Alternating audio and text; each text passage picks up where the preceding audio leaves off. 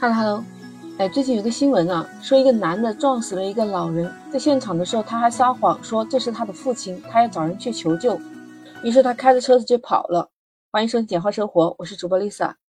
我跟你说是这样，二十五日的凌晨的时候，那大晚上的哈，这有一个姓周的男子呢，他开着一辆摩托车就把一个姓黄的老人家给撞倒了，声音动静比较大，被附近一个村民发现以后，一看有人来了。他就对那个人撒谎说这是他自己的父亲，那现在准备回家去找人帮忙，于是就开着自己的摩托车逃了。村里这个刘某，他叫了几个邻居过来一起看，结果发现倒在地上受伤的这个人是自己村里面的一个老人家，大家都是村里的人，都很熟悉的，也就是刚刚逃走的那个是个陌生人，根本就不是倒在地上老人家的儿子。于是这个刘某就赶紧报了警。民警赶到现场，而且把这老人家也送到了医院去抢救，但是很不幸，受害人因为伤势过重，在医院抢救无效又死了。民警就根据当时事故现场遗留的一些碎片，通过视频追踪，警察就把肇事逃逸的周某给抓回来了。周某会依法被刑事拘留，案件还在侦办当中。你说？这周某本来只是撞伤了一个老人，当时如果马上把人家送到医院，也许还不会判成为重罪。他这个是属于肇事逃逸啊，在交通法规里面是有严格规定的，处以三年以上七年以下有期徒刑；还有肇事逃逸导致别人身亡的，那是处于七年以上的有期徒刑。这个新闻一下子就冲上了热搜，网友们纷纷都表示，真是太离谱了，都给气炸了。为了逃避责任，你还装起孙子来了。还有的网友说，太没有责任心了，必须严惩，应该先救人。我也支持这个网友的观点，在那种情况下，真的应该先救人。也可能就是因为他当时没有及时抢救，才导致这个老人死亡。让我想起来，二零二一年六月的时候发生过这么一个交通事故，这回还真的是自己的儿子把自己的父亲撞了。事情是这样的，这个儿子呢？本身他父亲要过六十岁了，他因为想省钱，就不想给父亲去操办。他父亲也挺理解他的，说那就不用了，自己和几个老朋友一起吃个饭就行了。儿子呢，那段时间刚好接了一个业务，说有一个长途运输的单，那他就想安安心心去挣钱了。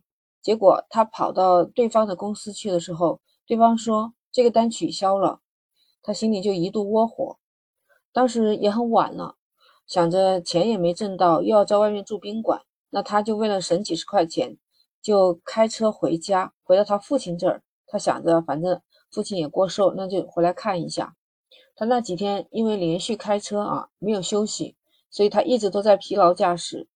等到眼看快到父亲家门口只有几里地的时候，他可能迷迷瞪瞪的都快睡着了，自己开进了逆行道也不知道，突然就闯过来一个摩托车。他就直接把那个摩托车撞飞了。本来他很犯困的，结果撞到人，他也知道自己撞到人了。那一下子啊，就自己就全部都醒了，想着这撞了人了怎么办？他心里就不太安生。第一反应就是把车子丢在这里跑了，然后他还把自己的手机给关了，就跑到了一个自己父亲以前的老房子里面，蹲在那里没吃的没喝的，就在那儿蹲了一晚上。结果第二天一早上，他打开手机，自己有一百多个没有接的电话，还有两条是警察发给他的。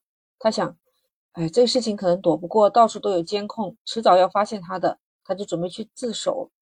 那去自首之前呢，他想着父亲过六十岁还没给他祝寿呢，说回家去看一眼。结果他到自己家门口的时候，发现他们家自己在办丧事，他就不知道为什么。然后跑进来，他妈妈说：“你还不知道呀？不知道哪一个杀千刀的把他的爸爸给撞死了？要是发现这个人的话，你一定让他不得好死，把他揪出来。”经过仔细一对比一问，这位男子才发现不好了，把他父亲撞死的正是他自己。他颤颤巍巍地跑到自己父亲的灵柩面前，狠狠地磕了好几个响头，磕得额头都出血了。当时他们家里人还不知道怎么回事，就听到他喊。爸，是我害了你啊！都怪我疲劳开车，没想到把你给撞死了。他妈听到这话，当场就晕死过去。全家人真的是觉得难以置信，都说这是造的什么孽呀？本来他们要求去严惩凶手的，后来因为这个情况，家里人又向公安局说撤销起诉，希望被告人能好好的活着。那法律面前人人平等，这也是一条人命。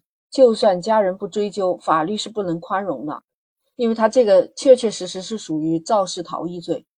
法官呢，最后根据事实情况，还有家属的求情，再加上这名男子回来自首，态度又很诚恳，那最后法院还是判处了他有期徒刑三年，缓刑三年。其实这个判决还真的是考虑到人情了。其实后来警察调了监控，当时他的父亲还没有死。如果当时这位肇事司机能够发现，能够主动去救助的话，可能他父亲也不会死去。想想当时是撞了他父亲，那假如他当时撞的是别人呢？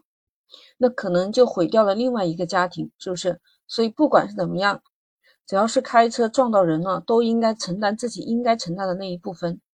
而且我们的司机朋友真的应该注意自己和他人的安全，千万不能疲劳驾驶。我在想，故事开头的那一位用摩托车撞到一个老人，也许当时他就把老人送到医院，也许老人家也不会死。你看，网友们纷纷留言说一定要重罚，我也觉得应该让他知道自己犯下了什么样的错。不管他是骑什么车，或者是开什么车，他对交通规则不重视，对人和生命太淡漠了，没有对他惩戒，也许将来还是会发生同样的事。就是网友说的，用法律来教育他。哎，我上次有一次就被那外卖小哥的那个电单车给撞到了，其实把我撞的还不轻呢，就是只是没有伤到骨头，刚好我的这个身体还比较好。我看了那个外卖小哥，我想想算了，也就不想去追究他们了，我就自己买了点药擦了。那其实我是想说，大家出行啊，真的也要注意安全。这外卖小哥就是看手机接单，然后干什么的没留神，前面有个人他都没看到。所以，我们不管是骑摩托车还是开汽车，真的都要注意自己和他人的安全。其实，你的安全也保证了你自己的这个家庭的完整。